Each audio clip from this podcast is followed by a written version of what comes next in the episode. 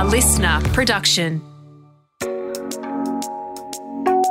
Hi, I'm Elle Ferguson, and this is Sliding Doors, where I chat with inspirational people from the world of fashion and beauty about their sliding door moment. That is, the moment they took a chance or made a life change that led them to where they are now at the top of their game. Having founded my own fashion and beauty brand, The Elle Effect, I know that succeeding in these industries isn't easy. So I'm inviting the people I admire most on the podcast to share their stories, insights, and tips for turning your passion into a career. Hi! Hi, how are you? So good to chat with you today. On this episode, I speak to Natalie Holloway, who is the co founder and CEO of the incredible brand Bala. It is the coolest workout gear ever, and it's actually redefining how we look at working out. I'm looking at you pretending I'm in LA, so please, I need to see that screen because it's making me really happy. You're in LA. It really is giving me vibes. I love that. First found Bala on Instagram when I started seeing all of these cool photos come up with these cool girls working out with these amazing ankle and wrist weights on. And from there, I needed them in my life. I searched the States, I found a pair. I have not taken them off since I bought them. But what I didn't realize was that Natalie's husband sketched on a napkin their iconic Bala bangles after a yoga retreat. How's that? Nice. Thank you. Natalie, I am so excited to have you on the podcast. Welcome. Thank you so much for having me. Excited to be here. Okay, so to break the ice, I always like to do something called the fast five. And what I've learned is the quicker you answer the question, the less you think about it, the more honest the answer is. okay, so what's your coffee order? Americano with oat milk. Okay, who was the last person you texted? Erica, my sister. What's the last photo on your phone? A picture of my baby in a backwards hat. Oh. what is your guilty pleasure? Mac and cheese. Annie's mac and cheese. I like that. Okay, an item you cannot live without. Ice cream.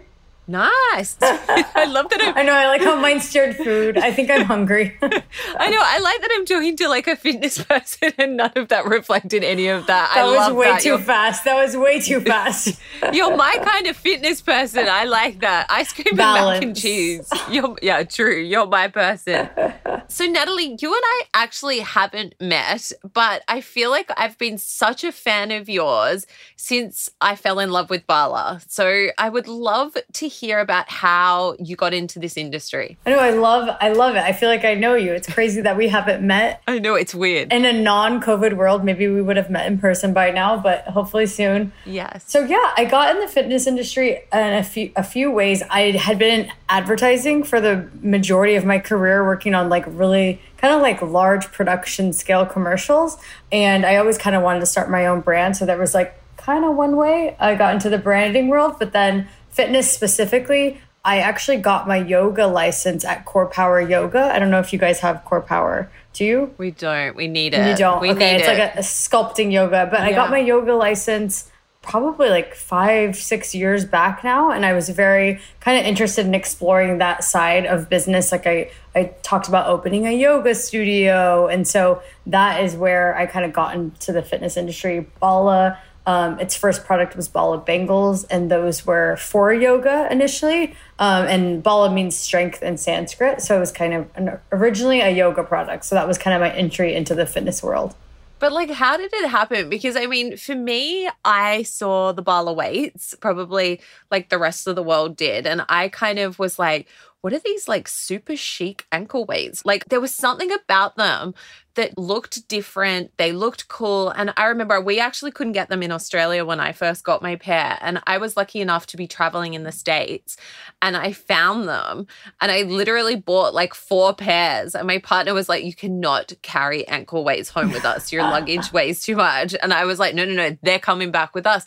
But like, how did it happen? Do you know what I mean? Because, yes, like, I mean, we all think about, oh, I'd like to start a brand, but these were like, they're iconic. You know what I mean? Like, you changed the way we wear ankle weights. That's so nice. Um, I mean, it was it was literally during a yoga class that my husband and at the time we were just dating, uh, we had talked about how we really wished that this certain class it was one of those like meditative slower yoga classes but we wanted to break a sweat. And yep. so we kind of t- started talking about how you could make yourself work out harder in a certain class based class because essentially you know sometimes they work you out too hard and sometimes it's not enough and it's not possible for it to be tailored to each individual person. So we were like what could we have done to sweat more during that class? And then we we started talking about added resistance, wrist weight, ankle weight, and we realized that they had not been touched or redesigned since the 80s.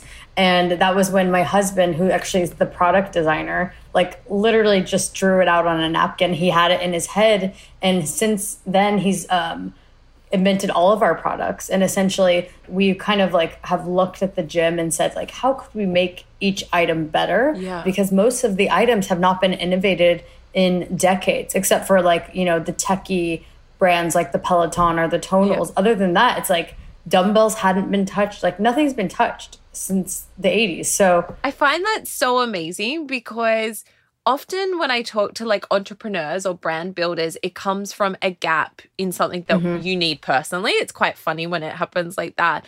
But then also to be surrounded by these things that not that we take for granted, but they are just there. And you saying that, I remember I had sand ankle weights. You know what I mean? They had like the sand in them. They looked like the ones that Jane Fonda wore in the 80s. Like literally that's what they look like. And for you to kind of go and for your partner to like draw it out on a napkin is like incredible.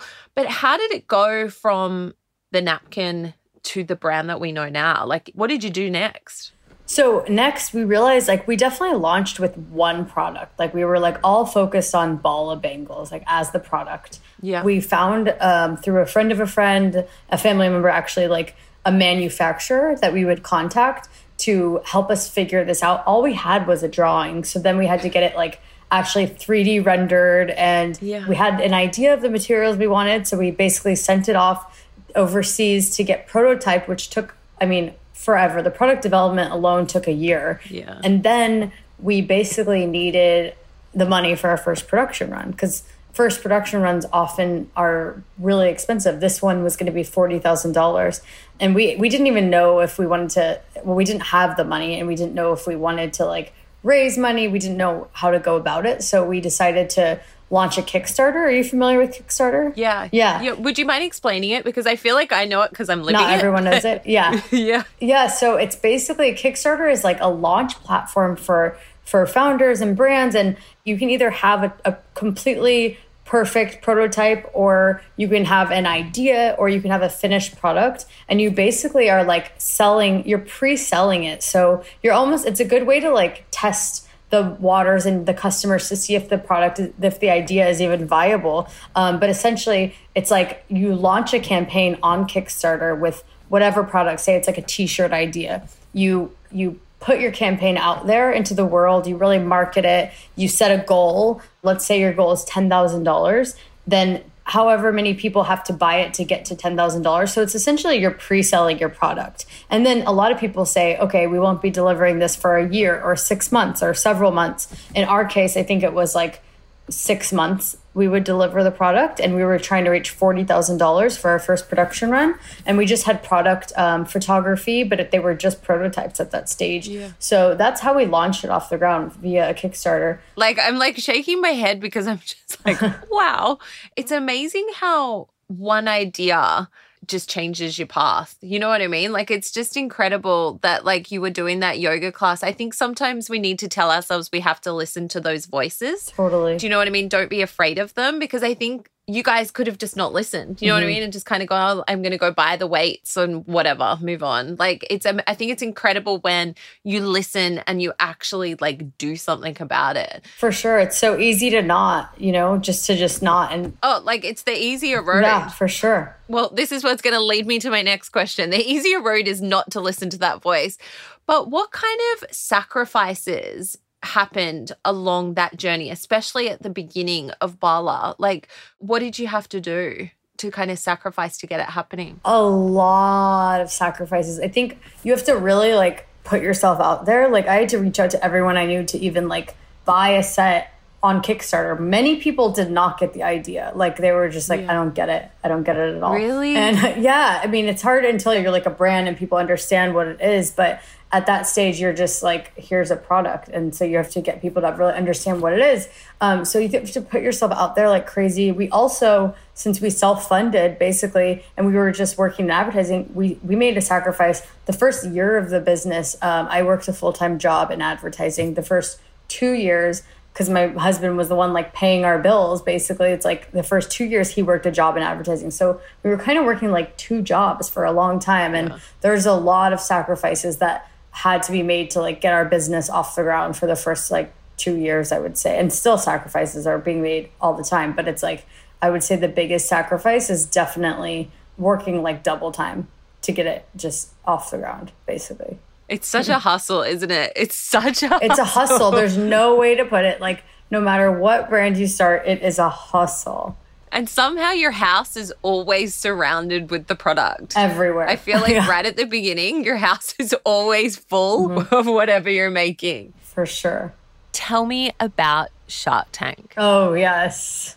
Shark Tank is crazy. Um, that was definitely the scariest thing we've ever done um, go on Shark Tank. I watched Shark Tank in Australia and I've always thought about myself going on yeah. it. Even before I had Effect, I just would have loved to have been in that situation and like pitch something. And from, especially from your background of like marketing and branding and things mm-hmm. like in advertising, it would have been an incredible opportunity. So, can you please tell me about Shark Tank? I mean, you should definitely go on it if you're considering it at all. It's such a crazy experience. Yeah. I mean, it's just, it's amazing if like I, I'm serious, like you should go on it and pitch your brand. It's like it's so crazy because you only it's kind of like it's not live TV, but you only get one shot. So it's like you're out there, you're putting yourself out there in like yeah. a cheesy way also. And yeah. you're pitching to these like very intelligent billionaires. And so you're pitching to five of them. And what people don't tell you is the show is an hour, or they are drilling you for an hour long, and it, then they cut it down to like five or 10 minutes.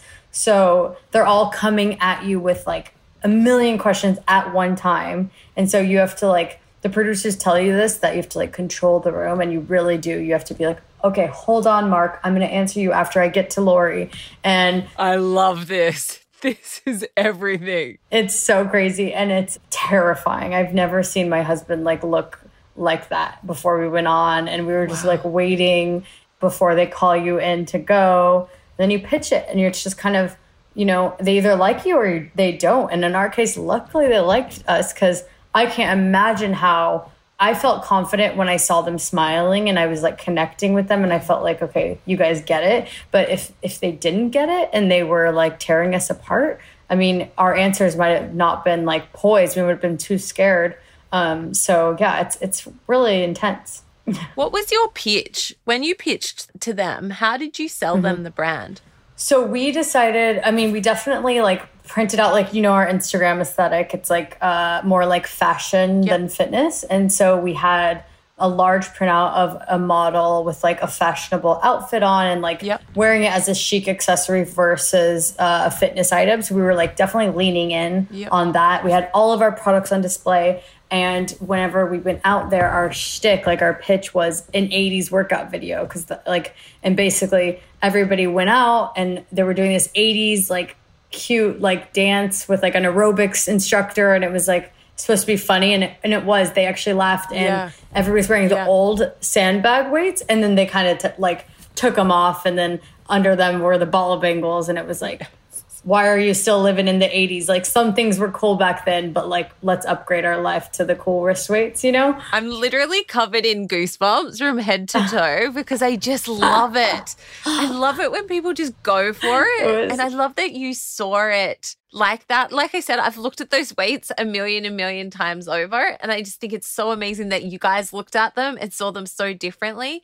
I've got so many of your other equipment and it's so amazing and it's so chic and you want to work out with it and you want to take photos of it. And I just think it's so amazing that you guys have done that and then just like changed it. It's incredible. Thank you. That's so nice. At what point did you do Shark Tank? So we did Shark Tank. Um, it aired basically right before the pandemic yeah. started in the US. So oh, wow. it aired February 28th two weeks later, pandemic. Oh my gosh, I didn't realize it was so soon. Because how long's the brand been alive? Three, a little over three years. Okay, so I would have bought my Bala bangles a year and a half ago. I bought them early. You were early, yeah, for Yeah. sure. You were like, well, probably while we were like living in Brooklyn, like working two jobs. Thanks for the support. anytime. I always like to support another another brand like that. That's so bizarre. So okay, I'm just trying to like get the timeline in my head. So you're working your two jobs. Bala is slowly coming alive. We're forcing friends and family to maybe buy into the brand. Mm-hmm. So at what point does it become a real brand and you leave your jobs? Yeah, so I mean, I would say we probably could have quit sooner than we did. We were we played it really conservatively. We really like bootstrapped and we really were like bought in on the bootstrapping way. So, you know, Bala launched March of 2018. Yeah. I would say well, I didn't quit my job till 1 year later. So, I quit in March of 2019. Max quit in March of 2020. Wow. But I will say that Bala like became a brand um, probably like I would say five to six months in, we Yep. got in Goop, we were in Shape magazine, like things started to happen. And maybe about five months in was when Yep. free people also saw us on Instagram. We had tagged them in a photo. And again, we were like super grassroots about the brand and we tagged them in a photo and the pre- like the buyer or the president someone saw saw the weights and they were interested in carrying them so that was like one of the big breaks as well so i would say like five six months in we started to really get some like traction where we were like okay this is a thing Yeah, but you were still working and your partner was still working for a year after you. yeah So it's like it doesn't happen as quickly as people think. doesn't. Like three years sounds super quick to me. Yeah. But when you kind of put it out on paper, it's not like you drew on the napkin and the next day you were like, I'm doing it. I feel like it's like it's a slow build and it has to be that way because maybe one day you get hit up by a free people and then a couple months later goop or you know like these little moments happen. And when you look back it all makes sense but it's like a slow build up and it's a hustle and like it all adds up. It's like every little mention it's like every if a celebrity mentions you that's not going to make or break your brand you know? It's all like you're just kind of putting it all together and slowly getting up to this like established brand and it all adds up i'd say Who along the journey like supported you? Obviously, it's you and your partner that are in the business together, but who outside of you guys was supporting the dream? And like, yes, I believe in this reinvention of the 80s ankle weights. Yeah, I mean, we definitely had a family was a big support. My sister was our first Bala employee, and she was like doing the Instagram for us whenever like we weren't even paying her for probably the first six months or something. Like she was bought in. She like would fly to New York with me and do a photo shoot just like us two on the beach. You know, like it was really Yeah, she yeah, was yeah. bought in. Um, we had a lot of support from like friends and family. My friend was an editor at Town and Country, so she really supported it. We had other influencers, like early adopters, that really like supported us. Like Melissa Wood Health was definitely an, early adopter. Oh, yeah. yeah, and she would like post it all the time, and we weren't paying her anything. So I think there were like some just like brand love moments like that that really like helped us get off the ground.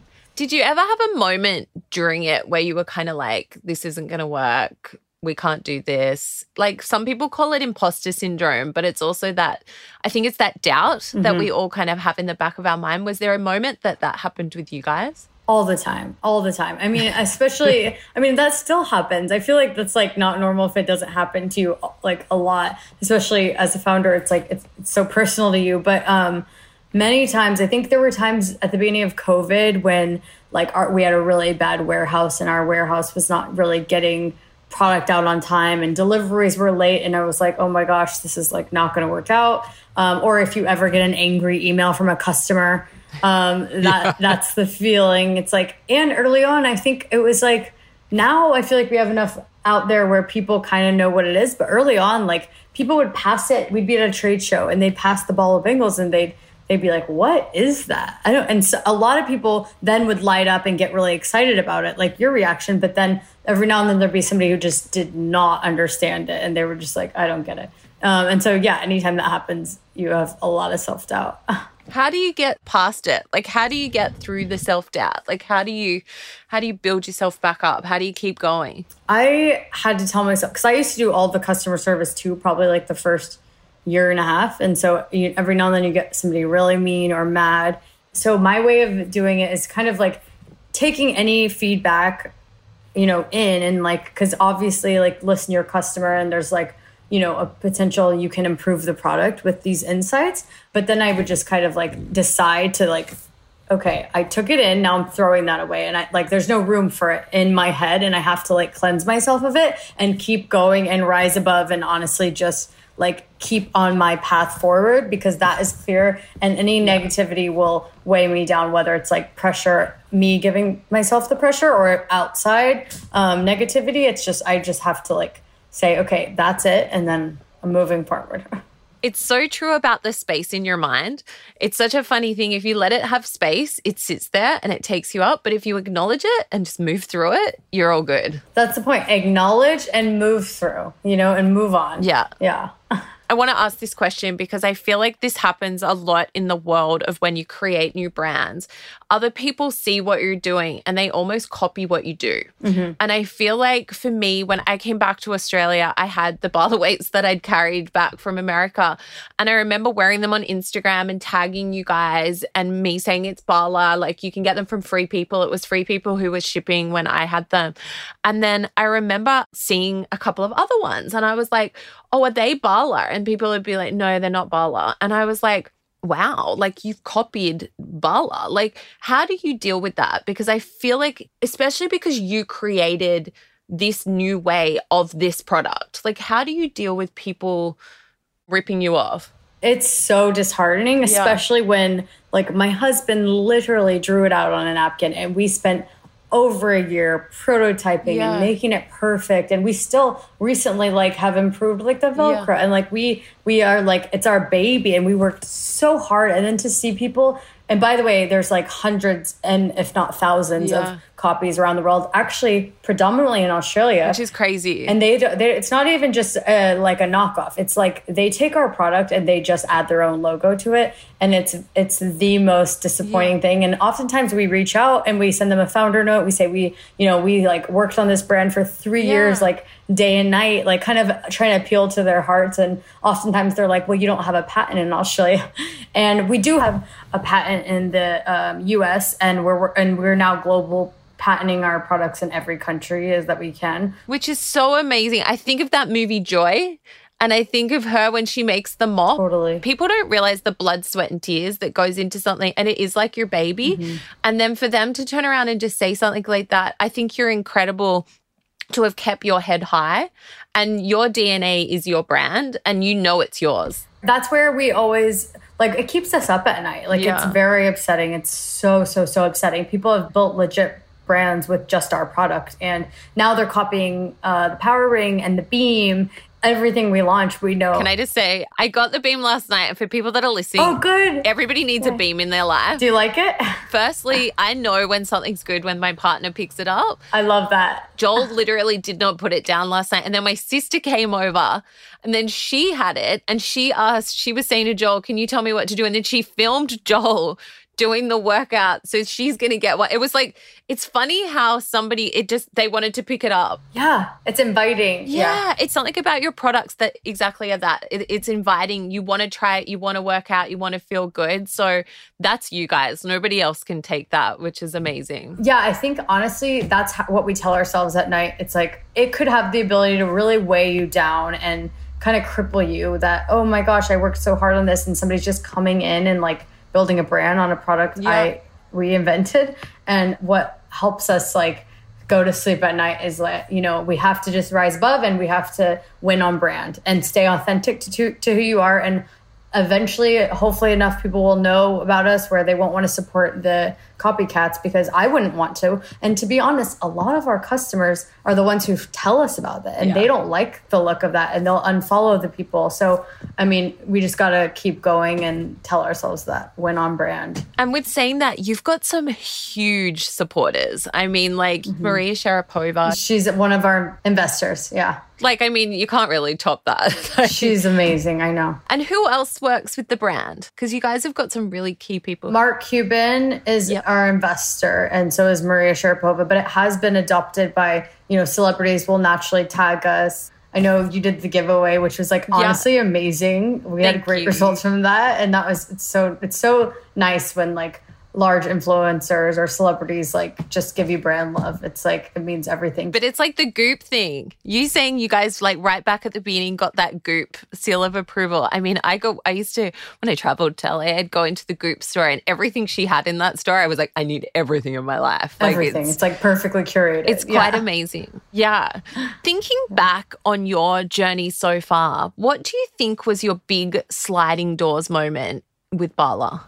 I think it was the moment that I, you know, decided to launch launch Bala in general, like on Shopify, March 2018. That moment was it opened up everything. Um, but then really, it could really open up and unlock the specialness with the brand whenever I was I finally got the guts to quit my job and again it's like we talked about this today. It's like i did quit a little late. Like i probably could have quit six months earlier um, but we were playing it really safe. And i think that was when the moment i was able to quit my job and focus we were really able to see Bala's growth. Was there something that happened that made you go the time is now i think it was it was the point in which we were in enough retail as like a Goop and a free people and it was the point where i actually couldn't do both anymore. Like i physically I couldn't give myself to work and to Bala. And I, it was the point where my husband and I talked and we said, we're not doing Bala any favors. Like we're actually holding Bala back and we're not allowing it to grow if you don't take a chance and quit your job. Yeah. So it was that. It was where it was just like we're not doing the, what's best for the brand if if I continue to just split my time. It sounds so easy, but I remember when I did it in that moment and it's so scary. The it's security's so not there. Yeah, it could all go away in, in a few months and it's it's so scary. Yeah. Put the life you know, go for the one you don't know. And that's terrifying. But oftentimes it's rewarding. It yeah. is, isn't it? It is. Yeah. So what's next for you guys? What is happening? I mean, you saved us during lockdown. there was no other fashionable way than to do a workout than without your Bala weights on. But what's next? That. What's the next goal? Yeah, um, we have a lot of products and exciting other like initiatives launching this year. We have some really cool collabs. Um, I think what's next is like it's a lot bigger than just the few weights you've seen. It's it's not even just weights. It's we are trying to build a lifestyle where we really feel like there is a place for Bala in the world, and we we want to like take the work out of working out and make it fun and playful and not so you know, just everything you've seen in masculine. And we want to be the antidote to the ultra serious, like fitness world that exists. So that's kind of what's next. I love that. That also excites me because I feel like you just make it cool. I love that. That's so nice. It's just as cool. I think that the true success of Bala will be whenever we have a large give back component Right now, we do give back in various ways. In particular, 100% of our proceeds for our Pibble Purple go to dog rescues. But ultimately, it would be success for us if we had a huge give back program one day. I love that. Good karma. Good karma. The good ones always rise to the top. I love that. That's so nice.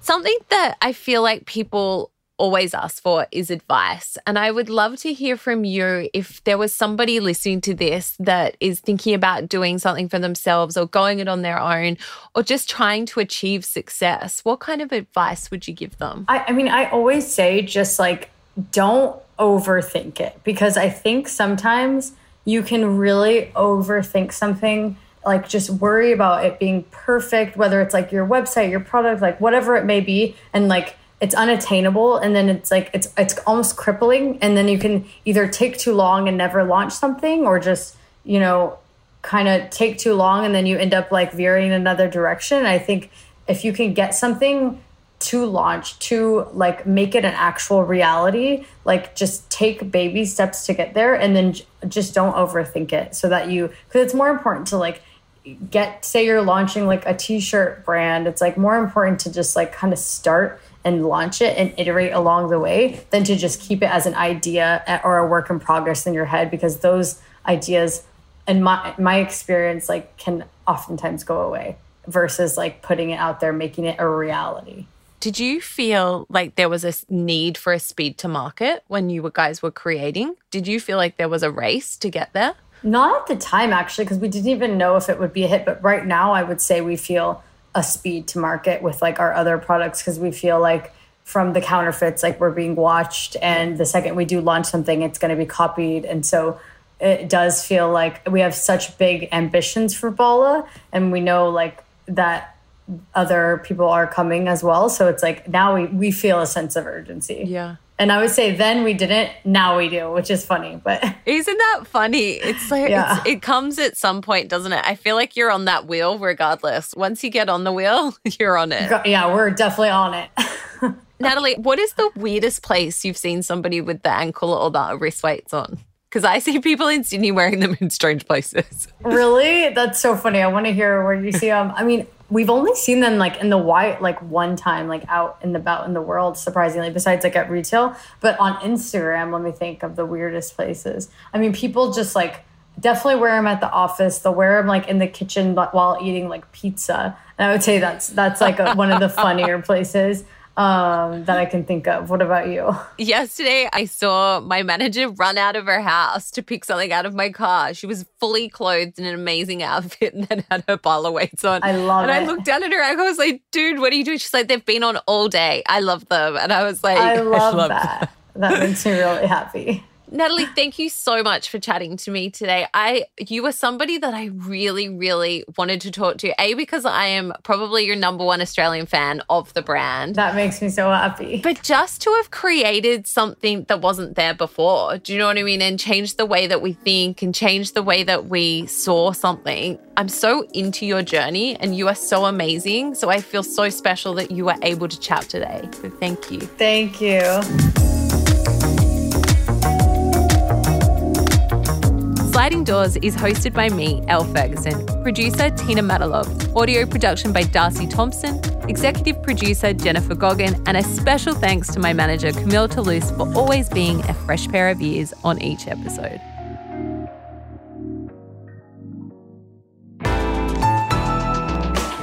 Listener.